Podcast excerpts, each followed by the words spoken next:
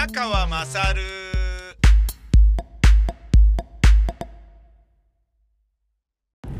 お前の母ちゃん宮川勝です。前回ですね、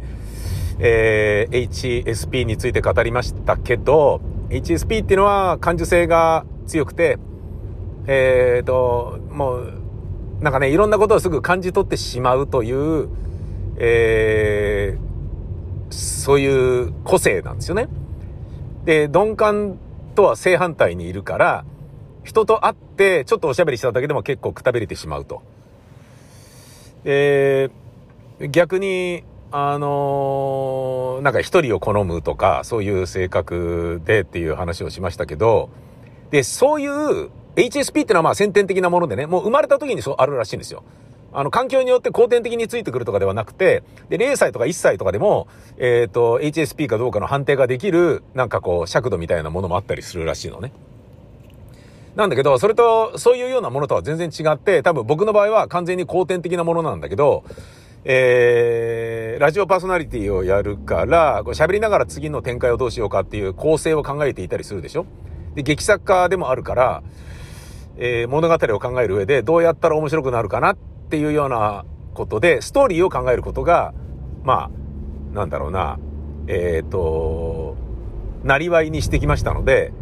えー、人よりは圧倒的に機会が多いと思うんですよね。っていうことは、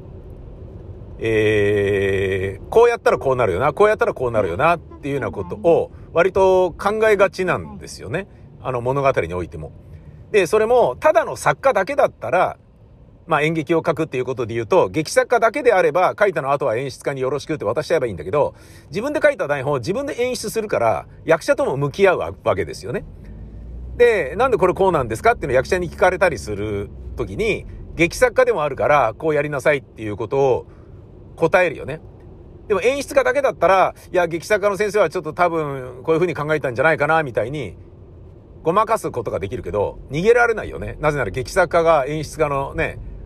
同じ場所に座ってるわけだから 同じ人間なんだからね。で、そうなると、僕は話の都合上、えー、ここはこいつに一人で喋らせて、この場にいる奴はみんな黙らせとくかってなるよね。だけど、そのことを前もって知ってた人間はそこにいたりするわけさ。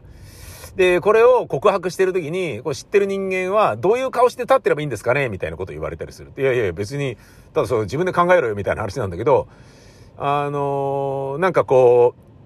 でもこれ知ってるってことは、いや、実は私も知ってたんだ、すまん、みたいなことを、後から言わ、言いたくなるんじゃないですか？この人の性格を考えたら、とかっていうようなことを役者に言われちゃったりするんだよね。役者は自分がやる役だけをすごい考えている代わりに、その役を徹底的に考えて臨むから、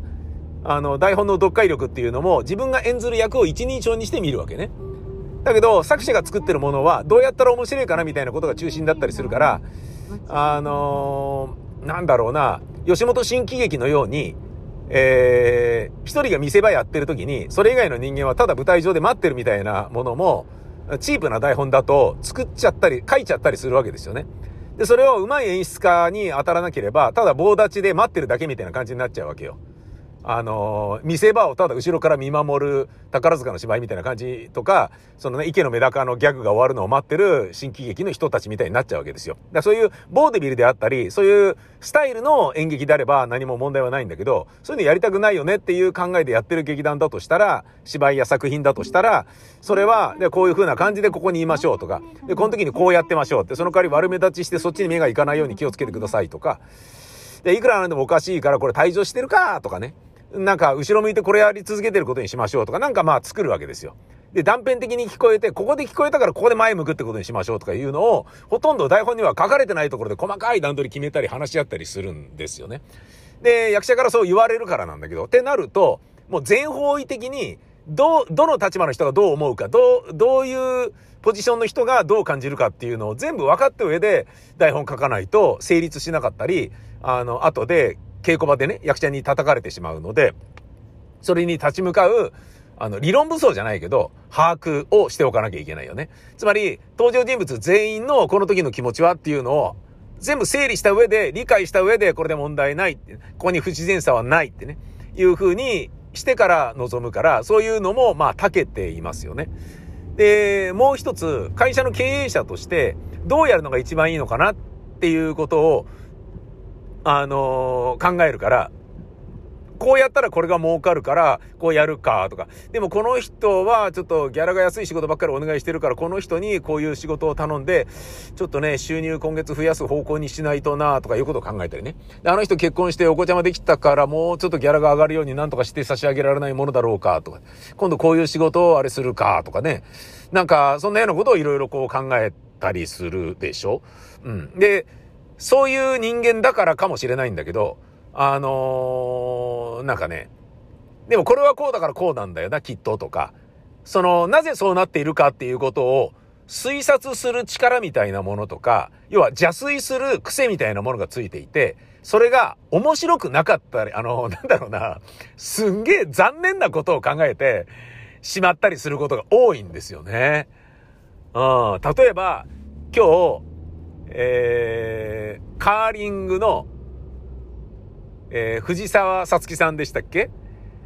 最後の一投でデンマーク相手にずーっとポイントリードされてたのに、最後の最後の最後の一投でスリーポイント取って大逆転するっていうめちゃめちゃ感動的な試合があったんですよ。ずーっと頭負けてて、2ポイント取られて、エラーもあって、うわ、やべえなこれいけんのかなどうなんだろうなで、まあ一進一退なんだけど、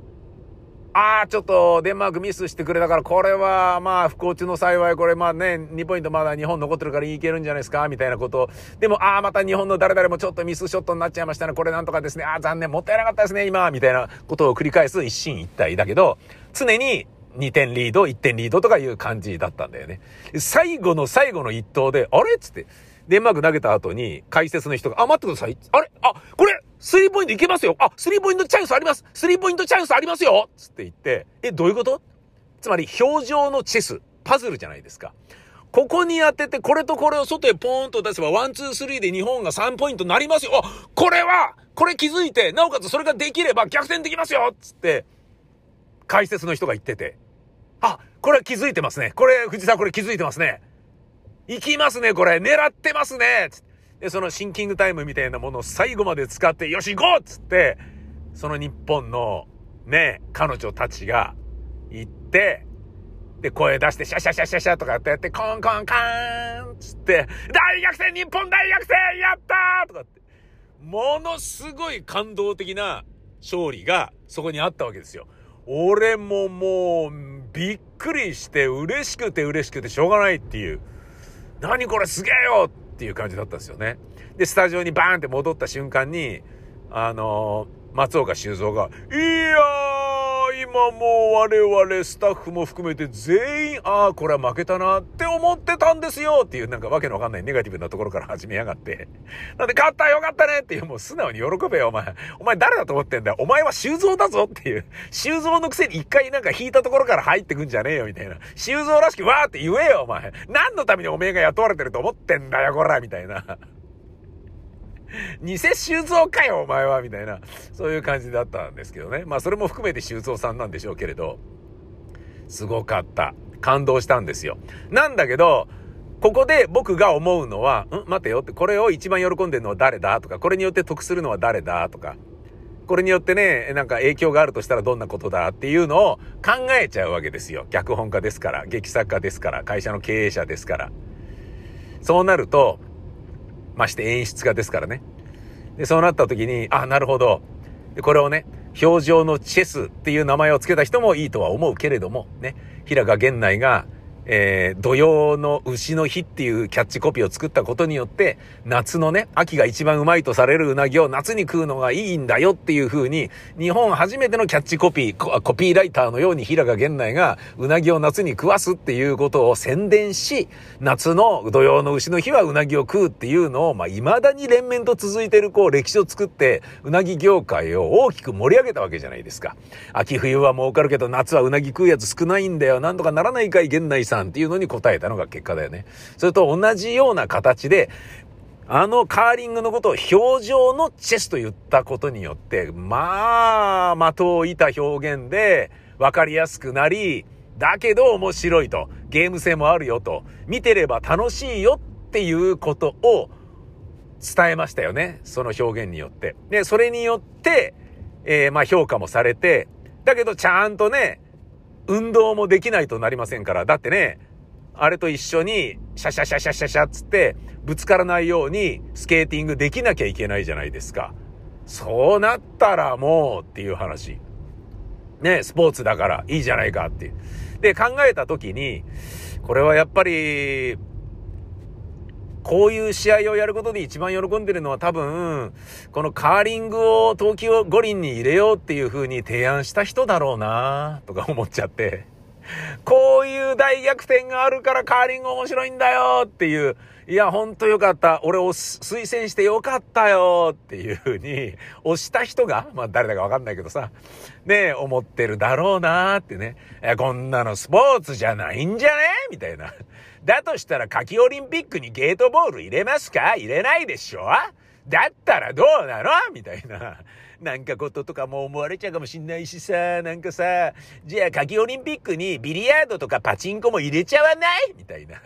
ねえ、ことになったら言われちゃうよ、どうしよう、みたいな、そんな感じがあったでしょ、きっと。ねえ。それに比べて、ボーリングも入れちゃわないとかそういう話になったわけじゃないですか。それに比べたら、祭りの投擲も入れちゃわないって、そういう風になってたわけじゃないですか。それに比べたら全然いいですよね。っていうようなこととかを、よかった、俺が押したやつがこんなに弾けてくれて、この最後の一投での大逆転、これこれこれこれこれ、この痛快なやつが、この麻雀っぽいね、一挙逆転っていうことが、あの、実際の試合で起きるっていうところがこのゲームのこの種目の面白いところだったんだよ。よかった。ありがとう、藤沢さんって思ってるんじゃねえのかなとか、いうようなことを考えるっていう。嫌でしょ、もう。これだけでもうなんかね、性格的に嫌ですよね。本当に。なんかこうね、ってことはこうなのかとか、そういう、ってことはこうすればいいんだよねとか、そうもう考えちゃうもんね。で、意外とあながちリアリティがあったり、なんかそうかもねって思わせるような、なんかね、こすっからさがあったりするから、例えばさ、なんか、コロナ禍で吉本興業は劇場でのね、集客してイベントっていうのができなくなったから、劇場収入っていうのがガクッと減ったという時期に、まるで時を同じくしたかのように、ダウンタウンが、あのー、なんかね、出前館であったりとか、郵便局の、郵便局じゃないか、なんかいろんなね、あの、くら寿司であったりとか、あのー、二人で CM にいっぱい出始めたなっていうのも、ちょっとそういうのをね、えー、補填するために解禁にしてくれねえか ?CM をお前たちっていう風に社長からね、えー、言われて、ああやってもいいっすよっていう風に大御所タレントの彼ら二人がね、OK をしたんじゃなかろうかとか。で、こんなの俺何の根拠もなく言ってんだけど、でもそれっぽいじゃないですか、なんか。わかんないけど。嫌ですよね、こういう性格、本当に。あのー、吉田照美さんの戸ベサルバドールだったかな？えー、夕方やってたニュースワイドが終わった時に、えー、その1年前に、えー、野村国丸さんが定年退職してるんですよね。だから、野村国丸極みとかになってる時っていうのは、国丸さんは局のアナウンサーではなくタレントとしてタレントギャラもらってるはずなんですよ。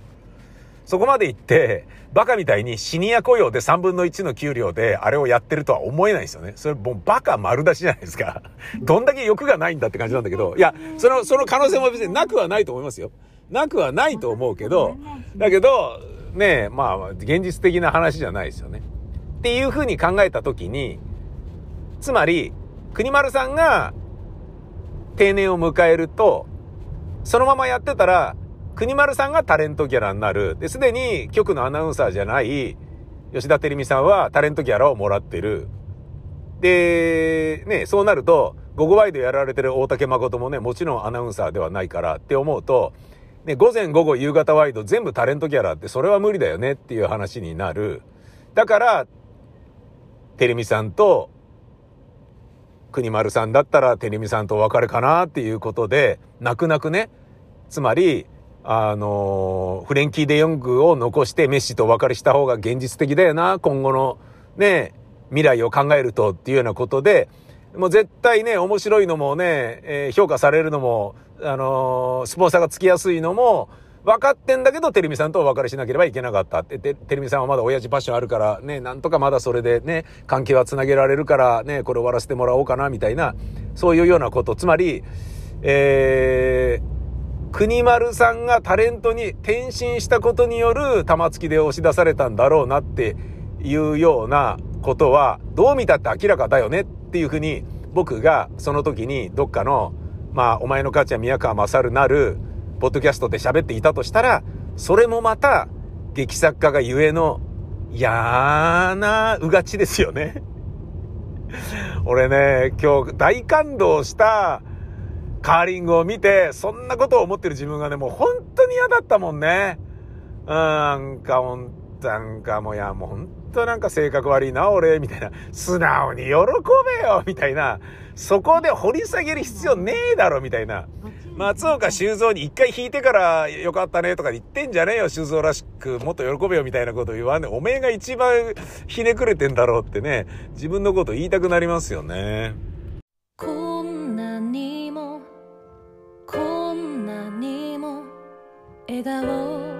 溢れている。大好きなあなたへとありがとう。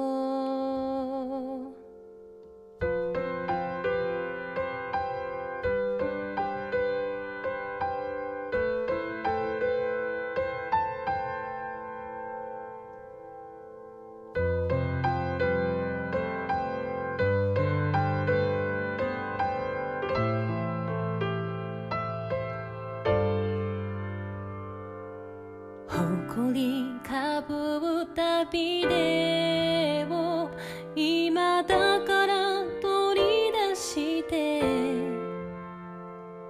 あの頃の1ページおどけてみせる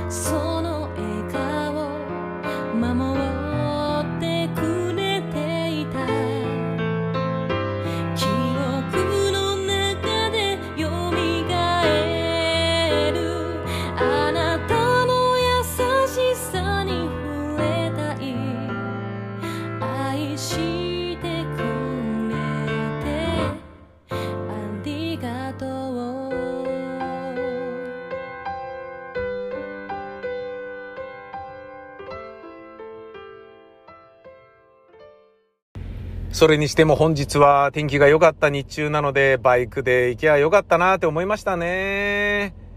うーん、全然寒くなかったんじゃないですかいや、だから、それなりにね、あったかい格好はしていくものの、寒くて寒くて大変だみたいなことにはなってなかったから、いや、2月も中旬にね、差し掛かろうとすると、ねえ、もう、この間雪降ってたのに、みたいなことでも、いきなり暖かくなるもんなんですね。台風一過と同じように、雪の後って暖かくなるんですか？俺よくちょっと、ね、天気のこと分かってないんですけど。まあ関係ねえか。まあ関係あるかもしんないけど。まあ何しろ、車で行ってなんか損した気分だなまあ朝から出たからね、あのー、ジョギングもしてねえしさ。えー、まあバイク乗りたかったなっていう。で、明日はどうなんだろうって思ったら、明日は雨だったよ、天気予報が。残念。さて、えー、HSP の話とか、えー、エニアグラムの話とかをしましたが、あのー、そういうのができてるからなのかもしれないけれど、あた、あと、あ、あたとかって、またっていうね、あとまたって言おうと思ったんだけど、あたとかって言って、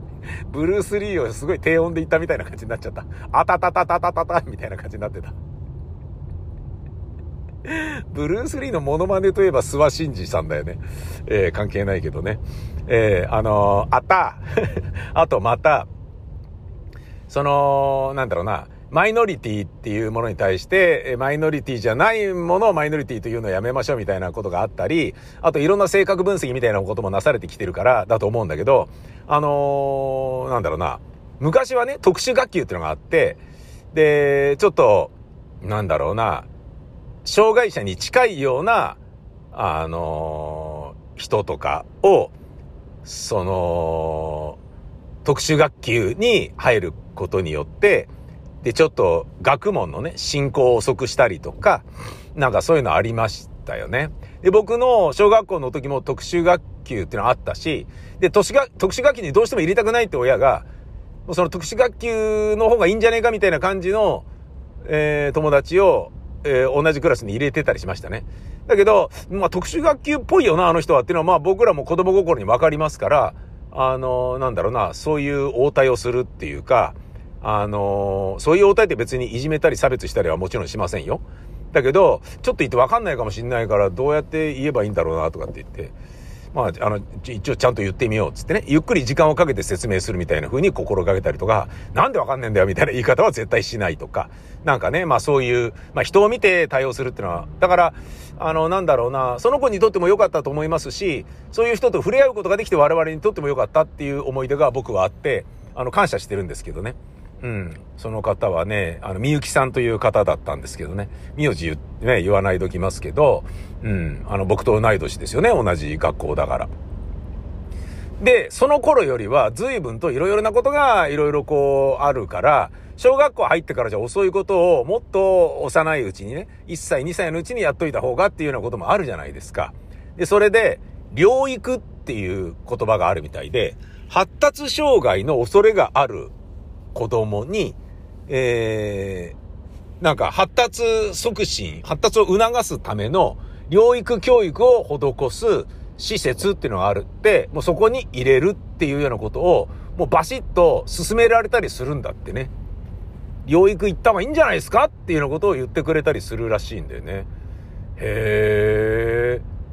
ー。でも、それでよかったなーっていうことになることが本当に多いらしいから、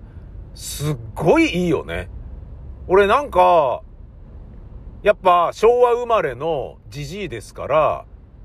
なんかイメージで言うとね、いや、もうちょっとね、普通の教育をさせてやってくださいもうちょっと様子を見させてやってくださいみたいな感じで、それこそね、あの、サンクコスト効果ではなくね、せっかくね、普通に産んだ子供なんだから、ね、あの、発達障害のね、可能性とかは、そうじゃないかもしれないんだから、療育行かせないでくださいみたいなことを、ね、サンクコスト効果なんだかなんだかわかんないけど、やっちゃったりしたら、それによって、やっときゃね、間に合ったものが、もう小学校入ったら間に合わないじゃないと、本当の発達障害になっちゃうぜって、なっちゃったぜっていうようなことになると、親が何やってたんだっていう、しまったっていうことになっても時すでに遅しいじゃないですか。だから可能性あるから、療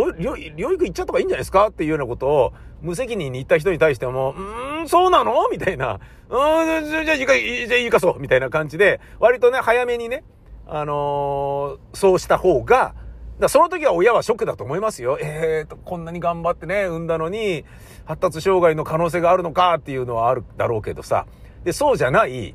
あのー、ねえ、ふ、いわゆる発達障害じゃない子供に、もう小学校入った時にはもう戻ってるっていうことを目標とするならば、療育入れちゃった方がいいよね。その可能性があるからっていうだけで入れちゃうっていうのは悪くないと思うんですよね。で、それはもう見慣れている、なんか、ね、保育士とかでないと、まあ、保育士かどうかわかんない。先生か医者かな？でないとわからないわけだから、それはね、言われたら、もう素直に、わかりましたじゃあ行こうっつって、はい、切り替えるっていう風にすべきだよね。で、それが子供のためだからね。頑張る必要は、無理する必要は、格好つける必要は一切ないよね。うん。だけどそういうのを、あの、なんか言いづらいな、みたいな感じで遠慮したりしてないっていうシステムが今すごい整ってるっていうのを、ネットで読んで、ああ、やっぱそういうことなんだなって。その元にはね、エニアグラムであったりとか、あのね、HSP の分析やデータの収集であったりとか、そういうものが進んでるっていうことなんだろうなって思いましたね。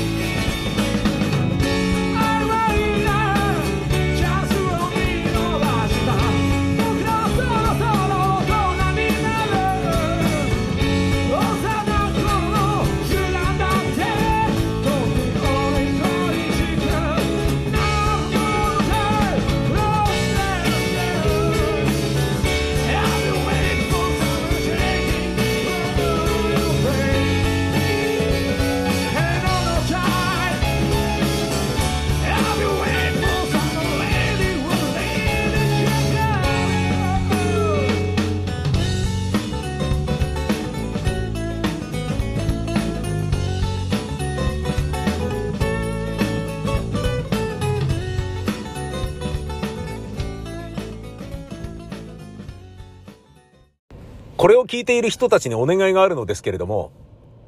くだらない YouTube を教えていただきたいんですよね。バカバカしい YouTube とか、面白い YouTube とか、くだらない YouTube のコンテンツとか、チャンネルとか、みんなが見ている面白 YouTube コンテンツを教えていただきたいんです。よかったらメールをいただきたい。メールの宛先は info アットマークミヤカラー .info info アットマークミヤカラー .info ミヤカラーは miya カラーは c え olor だよね。ドットインフォ。ミヤカラードットインフォ。えー、あ、ミヤカラー .info は、あの、俺のブログの URL だ。メールアドレスは info アットマークミヤカラー .info ね。これで送っていただければと思うんですよ。っていうのは、あのー、コロナ禍長いじゃないですか。で、そんな中で人と全然会えないでしょ？で、なんか、友達とかとね、なんかさ、もっと面白いことなんかできねえかな、つって、で、まあ、あの、公演やらないんだったらラジオドラマ作るか、っつって、ラジオコントとかラジオドラマとか書き始めて、それの収録進めて、今、カンパケ進めてね、近々オープンになればいいなって思ってるところですけれど、でね、かつていた劇団員のね、ツンツンとかにも声をかけて、お前やらないとかって誘ったりなんかしてんすけど、まあ、それぞれね、なんか、あの、タレントの事務所に所属していたりするので、事務所の OK がね、まあ、前の座長のなんですけど、ギャラ出ないんですけどいいですかみたいなこと言ってもらわないとならなくて、まあ実際これはね、あの、サブスクでやるものではないので、無料配信するから、あの、スポンサーがつかない限りは、なんかお金は発生しないものなので、作る私も完全持ち出しなんだけど、ただね、もう芝居もね、儲けるためではなく、楽しんでやりたいレベルに自分はもう入っているので、芝居やるとしても、金儲けはあんま考えないから、それで言うなら、リスクがほとんどなくて上がりも全くないっていう、あの、ものやればいいんじゃねえのと思って。ね本当に仕事なくなって、この吉祥寺のブースも畳まなければいけなくなったってなったら、で、それでもね、なんか、機材は残るわけだから、録音機材はね。で、その中で、あの、電助持って移動するね、なんか、あの、システムを肩に下げて、区民フロアとか、えー、なんかね、区民集会所みたいなところをレンタルして、そこでね、なんかこう防音と反響だけ抑えるような感じのなんかを考えて撮るっていうことをやれば、1回使うのに1500円とか500円とかでできたりするわけじゃないですか。で、それでいいじゃんみたいな。だったらこれ続けられんじゃねみたいな感じでやってみようかなというふうに思って始めたんですよね。うん。なんだけれども、えー、まあそういうことはやる。だけど、それそのものはまあ合うので、あの、少人数でやる代わりに、まあ演劇よりは、あのー、なんていうの？こう、感染対策はまだできてるよなっていうだけの話。演劇よりはできてるよなっていうだけの話で、で、台本渡しといて前もって自分でちゃんと読んどけよってなるし、で、覚える必要もないから、役者もそんなにね、バイト休む必要もねえし、えー、来てバッと撮るっていうのを、俺が書いた台本の意味とかやり方とかを分かってる劇団員であればすぐできるだろっていうのもあるから、それでやろうと思ってるっていうのはまああるんですよね。だけど、それはまあね、劇団員とね、僕との関係みたいなものだったりするから、芝居できないんだったらせめて何かやろうぜっていうようなことでそうなってるわけで、でも、で感染対策がね、合うからには、完璧っていうことではないじゃないですか。まあ、感染対策はしますよ。だけど、感染する可能性はゼロではないですよね。だけど、感染する可能性をゼロのまま、もっと楽しいことできないかってことを考えたときに、じゃあさ、つって、LINE でね、あの、くだらない YouTube コンテンツを教え合うっていうのはどうとかって言って。だから宿題みたいに月に一度、もしくはね、週に一度、くだらねえ、これ見たぜとかって、何これとか、それ教え合うっていうのはどうってだってさ、YouTube ってさ、めちゃめちゃ面白いものたくさんあるのに、で、自分が好きでハマってるやつじゃなくて、あ、これなら宮川さんも面白そうだなっていうものとか、これなら、あのーね、そのチャンネルがおすすめだよって言うんじゃないにしても、なんかくだらねえっつって笑ってもらえるんじゃないのっていうようなものを紹介するっていうのだけでも十分いいんじゃねえかと思って。あの、だってさ、本当にたくさんあるじゃないですか。で、その中で本当に今自分が見て面白いと思うものはどれだっていうのを探したり出会ったりするのってかなりの YouTube リテラシーが必要でしょねえ。で、見まくってないとわかんなかったりするしさ、それがね、なんかこう、ポータルサイトみたいに、これ、こういうのが好きな人はこれを見なさいみたいなものとかも、まあ YouTube 頑張ってやってるけどさ、にしても、やっぱ数がありすぎるよね。で、本当にくだらないものとか変なのとか、ひどいのとか見たいっていうのもあるし、ねニュースのね、もうなんだろうな、カダフィの死体が持ち上げられてるやつとかもそうだけど、ね俺もあのね、IS がね、こう首をナイフでズガーとかっていうのも見ちゃったし、うげげげとかって言ってね。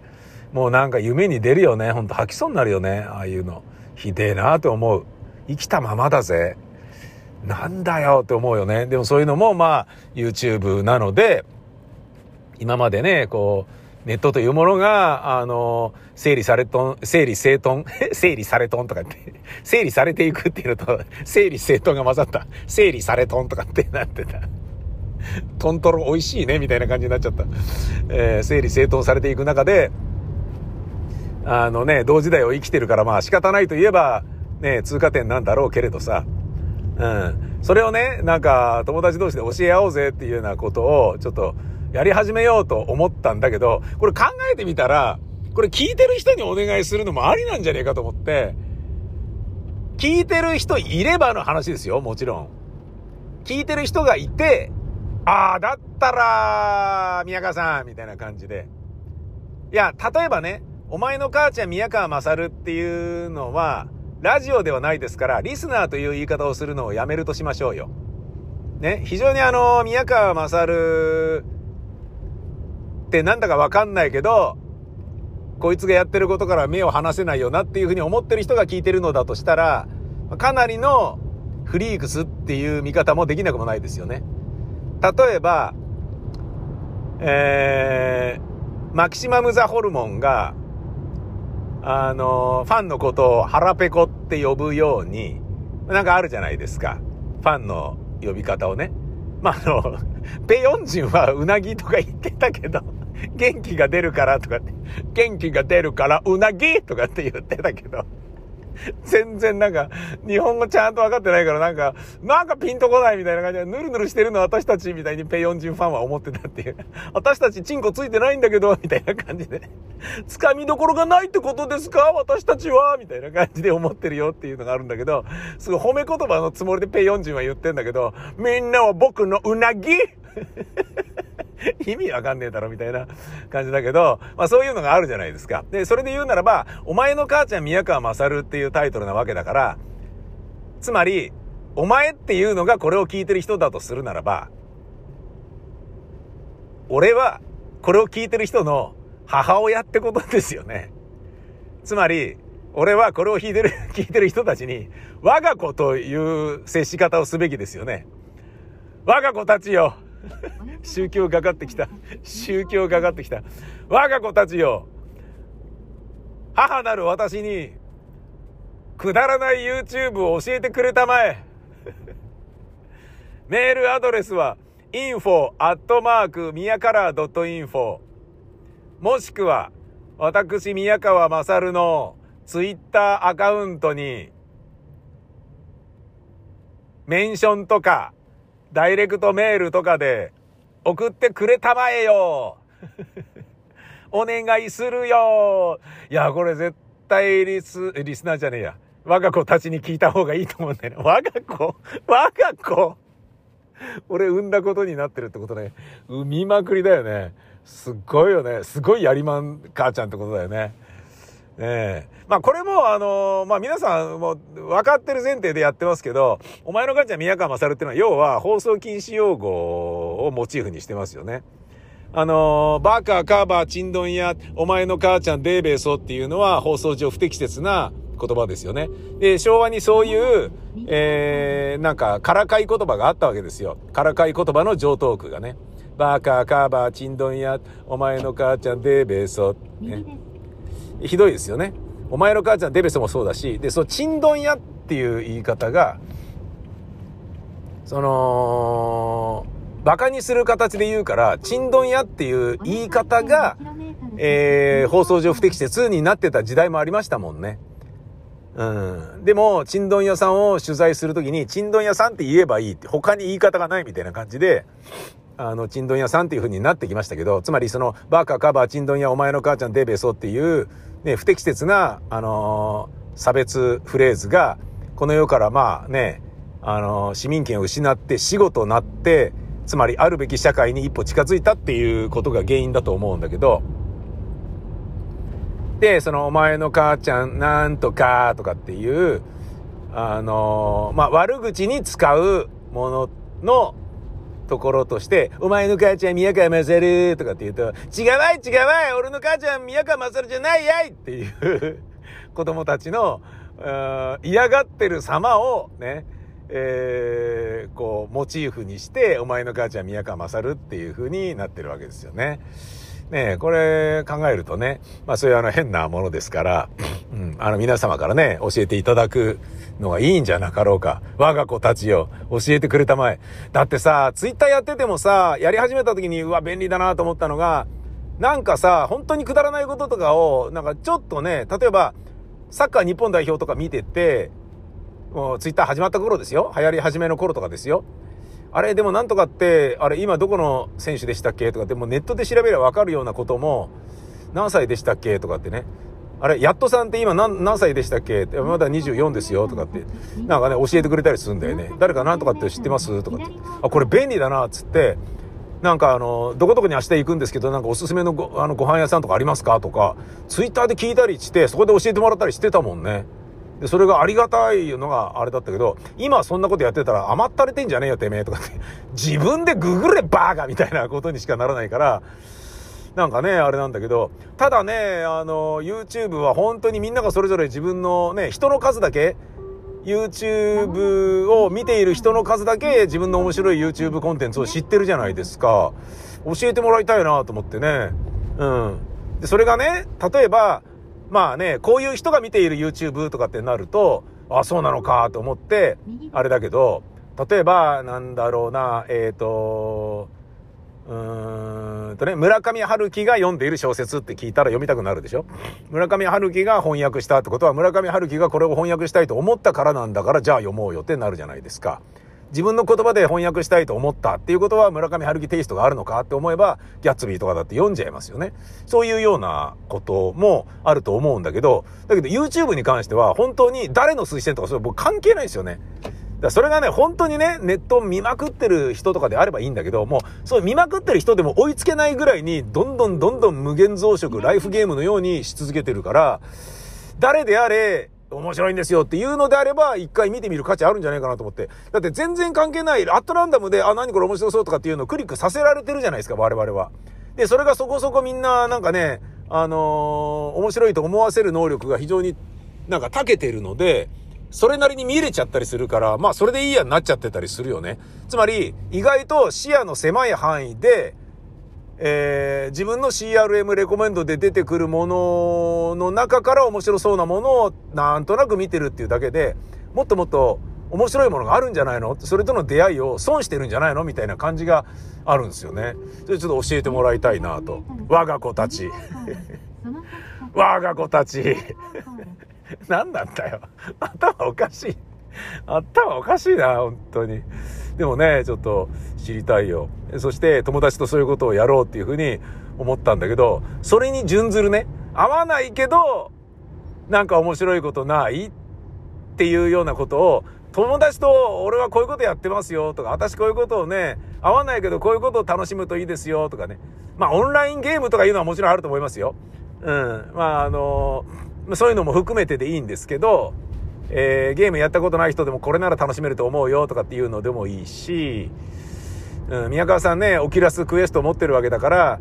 えー、あそこに入ってね、あのフォーラムでこういうのやればいいじゃないですかとかっていうのでもいいし、ちょっとね、教えていただけたらなんていうことも思います。えー、間もなく私は、えー、自宅に近づいてきたので、えー、これにて終了。えー、引き続き、お前の宮川、あ、お前の母ちゃん宮川勝をよろしくお願いいたします。